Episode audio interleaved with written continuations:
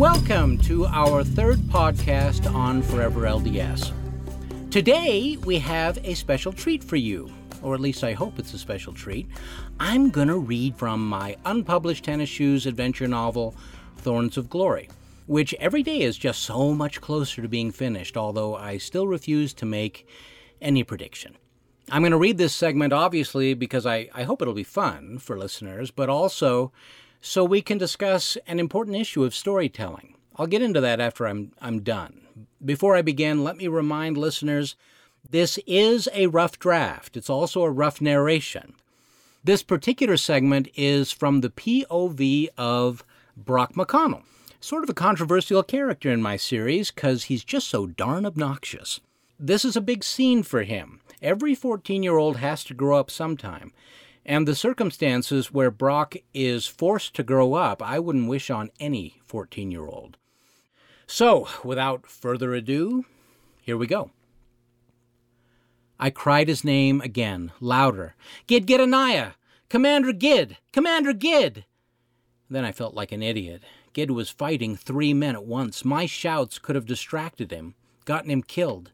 Instead of yammering like a banshee, I reached behind my shoulder and grabbed my sword. I armed myself without lowering the scorpion banner an inch. I felt weirdly proud of that. The Nephites were still flocking to me, flocking to the battle standard I carried, scrambling over dead bodies to take on all comers who threatened me or my wooden scorpion. Gid drove the enemy backwards. He was the point of the Nephite spear, so to speak.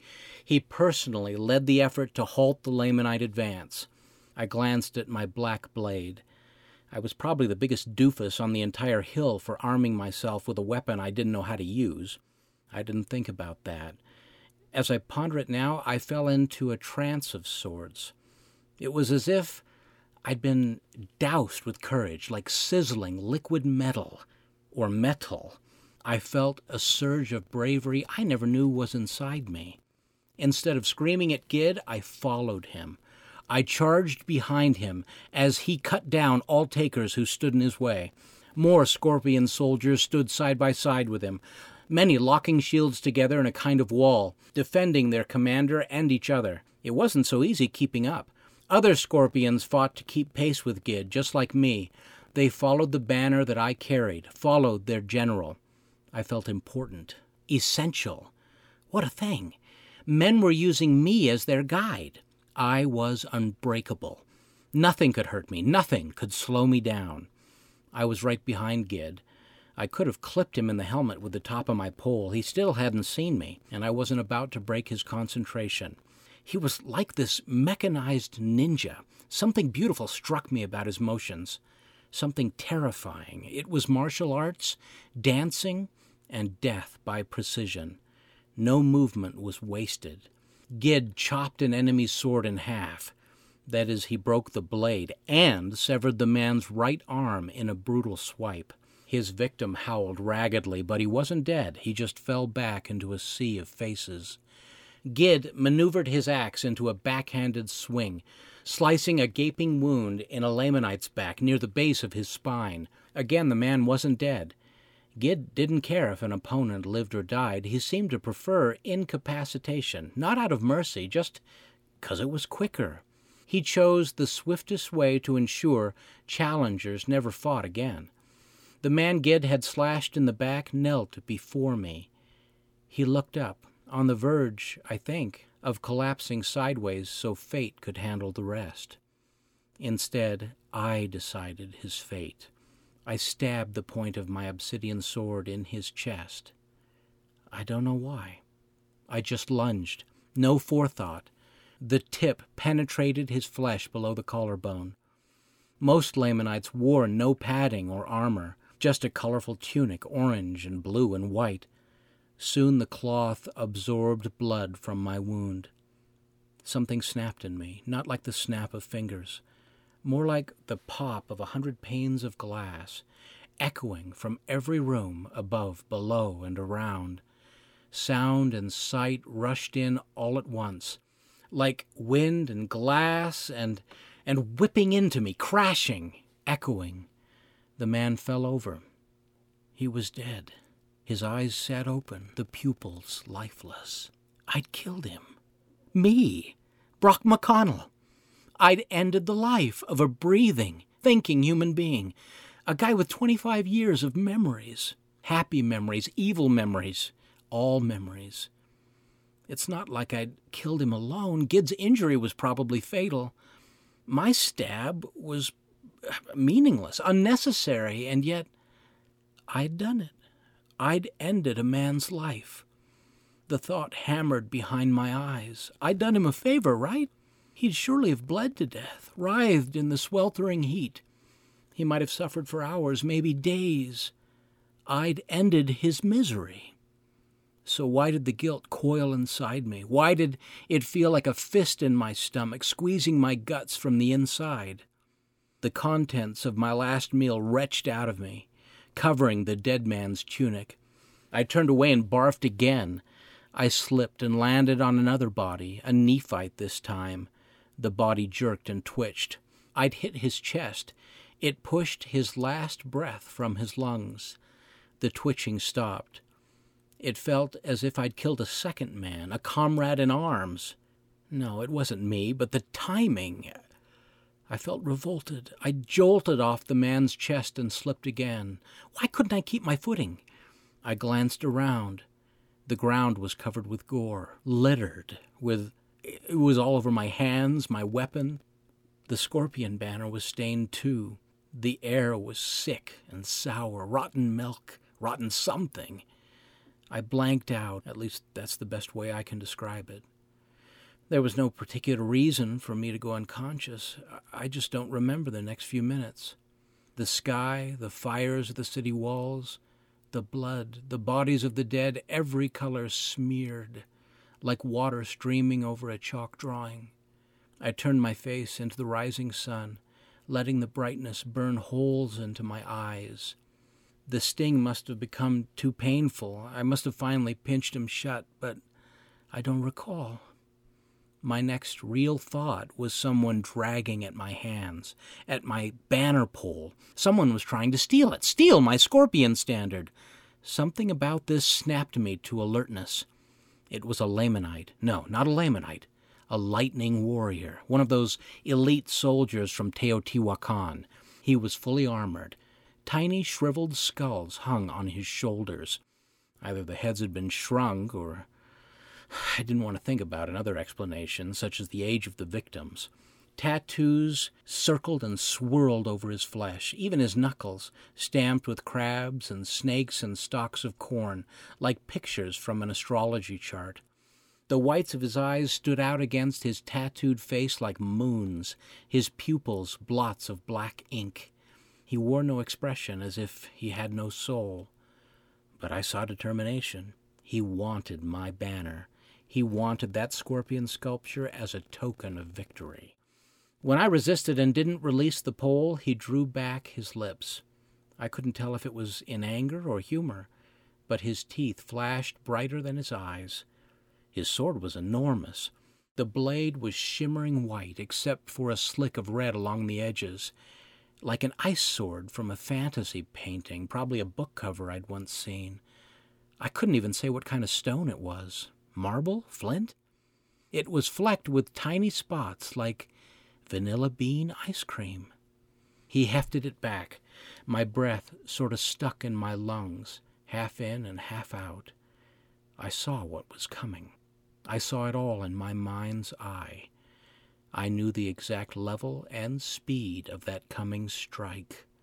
I saw my own death. That vanilla specked sword was going to whip into my neck, chop right through my Adam's apple, then he'd yank it back toward himself, slicing off my head as cleanly as Uncle Drew slaying a chicken for Sunday dinner. I saw it all in my brain before the blow could even get there. I even imagined how my head would hit the ground and roll in the gore, and how my eyes would look back at my own headless torso as the man with skulls on his shoulders pried my dead fingers from the scorpion banner's pole. Then he'd leave me there, alone and forgotten among hundreds of other dead and dying bodies on that bloody battlefield. My eyesight would fade to black. a circle, getting smaller and smaller like in an old movie. But that's not what happened. Something else happened. There it is. That's all I'm going to read. You know me, I'm very cruel with cliffhangers, but I can't give away all my novel secrets. What I, I wanted to discuss was my use of violence in this scene. Now, I warned my readers way back in Book 11, Sorcerers and Seers, that as I got into the battle at Cumorah, things were bound to get dicey, and parental guidance may be necessary. Obviously, this scene justifies that warning. The question is did I go too far? I don't know. You're welcome to give feedback. This is a tough question, and it's one that I ask myself every time I sit down to write. I try to do so thoughtfully and, yes, prayerfully, but hey, I'm a fallible human being, frequently imperfect in my judgment. But I can tell you this I'm actually very sensitive in storytelling with the use of violence for its own sake. So, what does that mean exactly? Violence for its own sake. For that matter, what does it mean with other vices like profanity or sexuality? To me, for its own sake means that inclusion serves no purpose except to glorify the vice. But isn't any use of sex or violence a potential glorification of that vice? Well, obviously, I don't think so. The brazen use of sexuality and violence is never acceptable. Harsh profanity is never acceptable to me. I know other artists disagree, and I don't care. That's my decision as a storyteller. I've just never felt I had the right to put certain vulgarities in someone else's mind. Some will argue that even replacing certain words with a euphemism puts the actual profanity in the reader's mind anyway, and they have a point, but I still choose the euphemism any day of the week with the character of Brock, his struggle to avoid profanity sometimes adds character and humor, even if the reader fills in the blank. Trust me, I wrestle with these questions every day, and on some days my judgment may be better than others. But it's, it's still important, I think, to ponder the questions. Every artist is going to have their own take on this. Some artists might even claim they had no clear objective when creating their piece of art, as if the whole experience was somehow subliminal. I, I don't buy that one. But I've often found myself at odds with other artists on these matters, even with other LDS artists. Today's stories are, are so saturated with sexuality and violence that most storytellers argue that the discussion itself is antiquated.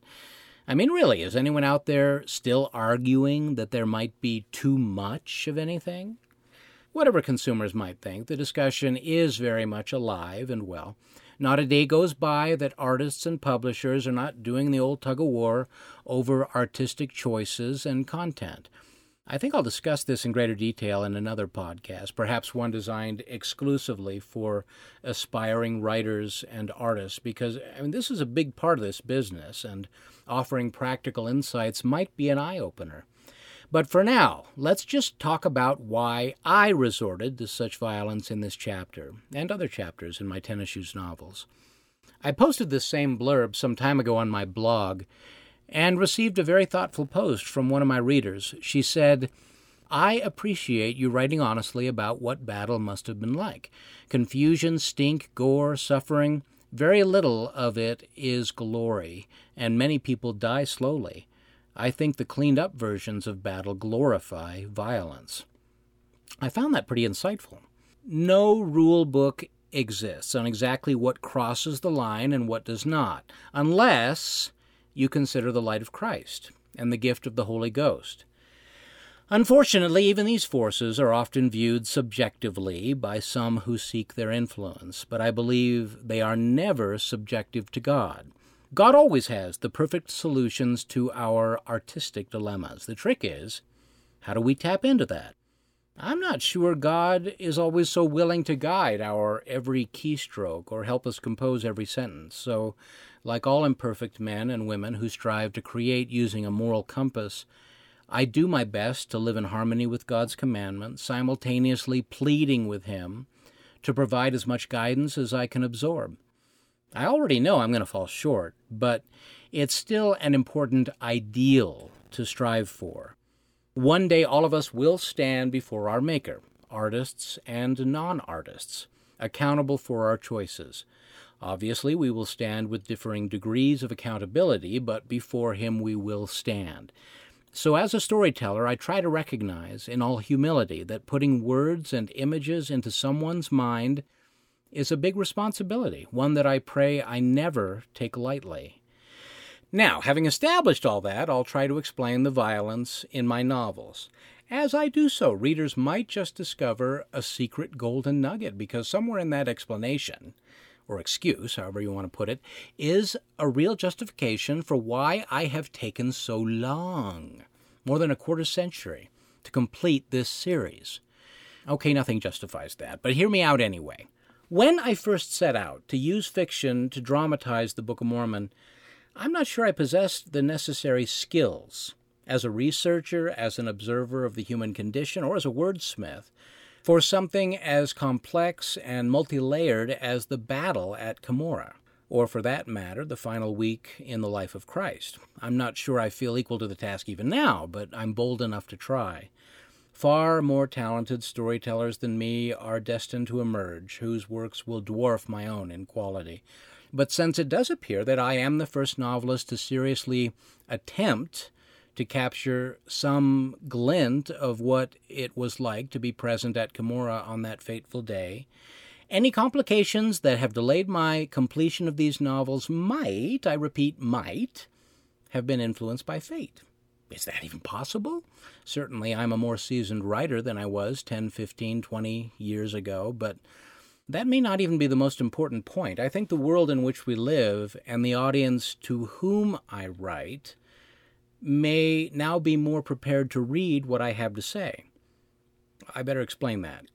I finished the first book in the Tennis Shoes Adventure series in 1989. 1989 was a very different world. For most earthlings, there was no such thing as the internet. No cell phone, no Instagram, or iPads or ISIS. The reason I believe this novel and its depictions are more relevant today is not merely because of what we have, but because of what we don't have. I can sum that up in a single word, a single name, actually George Robert Hollowell. George was my stepfather, and he definitely did not like to be called George. Something about the nursery rhyme Georgie Porgy Puddin' and Pie rubbed him the wrong way as a child, so George Robert Hollowell was strictly called Bob. When Tennis Shoes Among the Nephites was first released, Bob Hollowell was still with us. My parents divorced when I was four years old, so Bob entered my life the following year, 1968, as my mother remarried. Bob was one tough hombre, a stern and profane man, riddled with flaws, not unlike most human beings I've had the privilege to know. But our initial tempestuous relationship softened over time. I hated him and I loved him in that order. By the time I reached junior high and high school, I probably spent more one on one time with Bob, fishing, skiing, and driving the dirt roads of northern Wyoming, than anyone else. We remained close until his death in 1993. Bob Hollowell was a Marine, and I use that term the way he used it, in a way that demanded the utmost respect, pride, and honor. The man was a veteran of both World War II and the Pacific Theater and Korea. I think it's safe to say I took more of an active interest in Bob's war experiences than anybody else during his lifetime. He grew up in the Missouri Breaks of Montana during the Great Depression and joined the Marines in 1942 when he was only 15 years old, lying about his age like so many other eager and patriotic Americans of his generation. He often told me that of the 200 or so men who joined up with him and his unit, he was only one of two who survived to return home. Bob was never promoted to a rank higher than buck sergeant, officially an E4 in World War II. He was the ultimate grunt soldier assigned the worst possible tasks and the most dangerous frontline assignments. He saw his first action on Midway Island, where he was shot in the foot by a Japanese Zero. The bullet scar was visible every time he went barefoot. The bullet's entry and exit were so clean that he fully recovered after only six weeks. Shortly after his 16th birthday in November 1943, Bob landed with the first wave of Marines on the Pacific atoll of Tarawa and remained there until the enemy was subdued. He also landed with the first wave on Iwo Jima, where Japanese resistance bogged down his platoon in the mud and sand at the edge of the ocean for, if I recall, three days. Imagine three days of bullets flying over your head and bombs blowing craters in the beach all around you. He described in detail the stubbornness, which he found incomprehensible even as he described it to me, of the Japanese and their entrenchment in caves in the face of every cliff, as well as the horror of having no other choice but to burn them out of their hiding place using flamethrowers. If I remember, he at times was one of the operators of those flamethrowers and watched countless men emerge from those caves engulfed in fire. Next, Bob's platoon landed on the island of Okinawa, where initial resistance was light, but where in weeks to come he'd experience the most desperate and ferocious combat of World War II. Okinawa was the worst, he told me. I lost more friends on Okinawa than anywhere. Bob remained in the military after World War II, and four and a half years later, he was deployed to Korea, where he took part in MacArthur's push to capture the Korean peninsula, promising to end the war by Christmas 1950, a plan that failed miserably. Bob was part of those American units later dubbed the Chosin Frozen, a term applied to soldiers who fought a brutal weeks long battle near Korea's Chosin Reservoir. He described to me the night of October 25th, 1950, when he and his unit watched from their foxholes in awe and terror as tens of thousands of Chinese soldiers crossed the Yalu River and entered Korean territory in a surprise attack. Most didn't even have guns, Bob said to me. Four out of five were just banging sticks together to make a racket. In conditions as cold as 35 degrees below zero, Bob and his Marine unit were overrun, forced to abandon most of their food and equipment to the troops of Chairman Mao before regrouping. Lastly, he was part of the breakout of American troops who fought for every inch and yard to reach the port of Hungnam on Korea's eastern coast, where he participated in one of the largest amphibious rescues in American military history. At the conclusion of these desperate events, Bob was given the option to retire from active duty, an opportunity he admittedly snatched up with great enthusiasm. After leaving Korea, he remained in the Marines for a number of years, stationed at Parris Island, South Carolina, as a salty, loud-mouthed drill sergeant, exactly like the ones portrayed in war movies, training fresh recruits bound for Korea. Only as I've gotten older have I come to appreciate the historical significance of the battles and locations where Bob fought. Truthfully, I've never met anyone who participated in so many famous battles and events. Even today, it's likely that only World War II history buffs and living veterans even recognize the names of Tarawa, Iwo Jima, Okinawa, and the Yalu River. In the 70s and 80s, I think it was common for vets to feel reluctant about describing the gut wrenching scenes they endured. Bob often gave in to my relentless curiosity, and trust me, I was relentless, but it was clear he did not relish reliving those memories. It seems to me that only those veterans who survived into the 1990s and beyond finally opened up to describe in vivid detail all that they experienced. I think this change in sentiment was born out of a responsibility that they felt, recognizing so many of America's new generations had little appreciation and no understanding of the sacrifices they'd made that allowed America to remain America and our nation to remain free. Bob did not live to be part of this cultural shift of openness. A terrible regret of my life is that I never flipped on a, a tape recorder during our long conversations. Heck, I wouldn't have known enough about the questions to elicit the most compelling details. As a result of this negligence, most of Bob Hollowell's experiences and memories died with him. We only have about a decade left, guys. After that, our World War II and Korean veterans will be gone forever. That's the reason, or at least I wonder if that's the reason, fate played a hand in preserving the release of my latest tennis shoes volumes till now.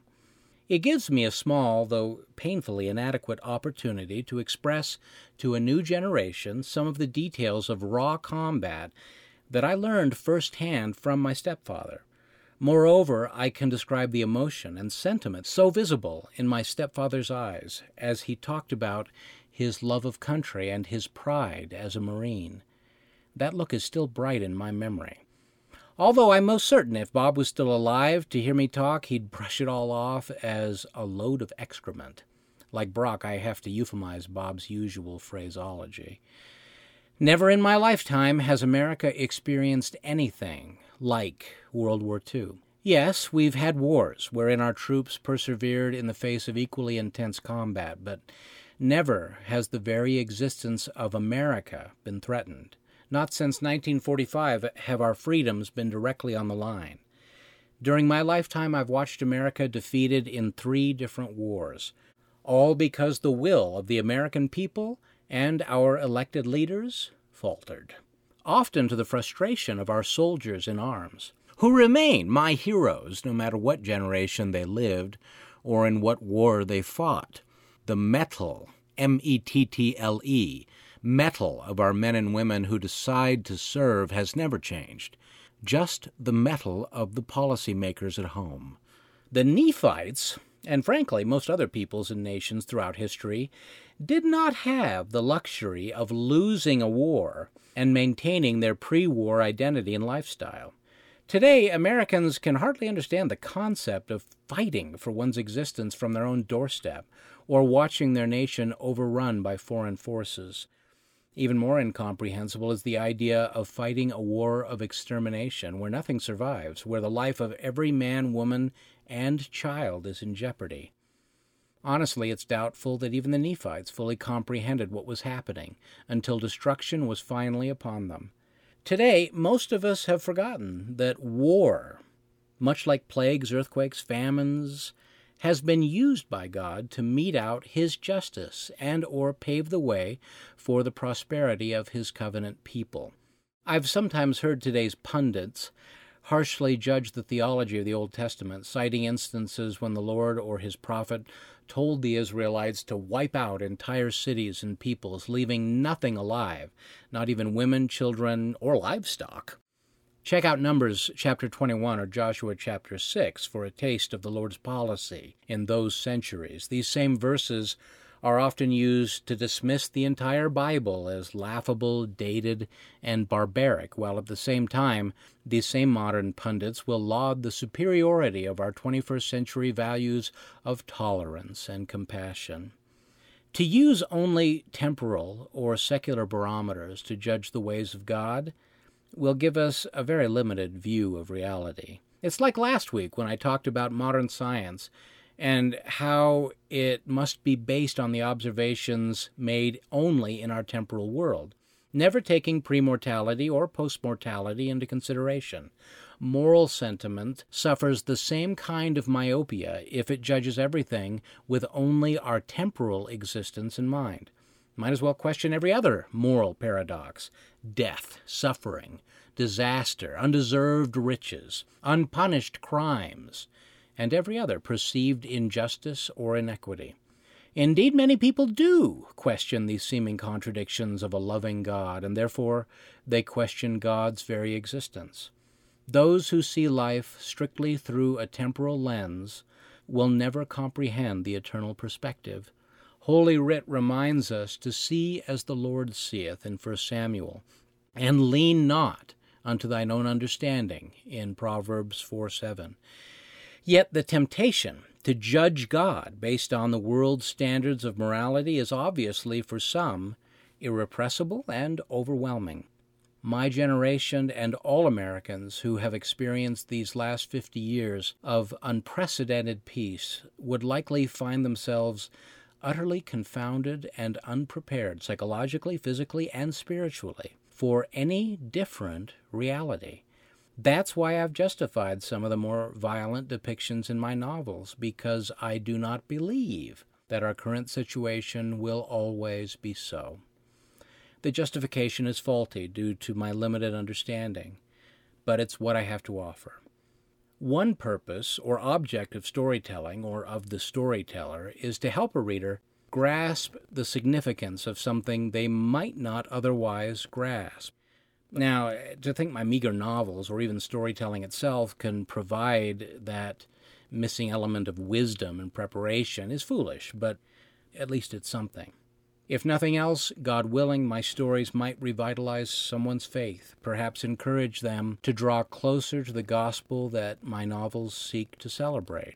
If so, I'll feel I played some small part in preparing the world for its inevitable future challenges.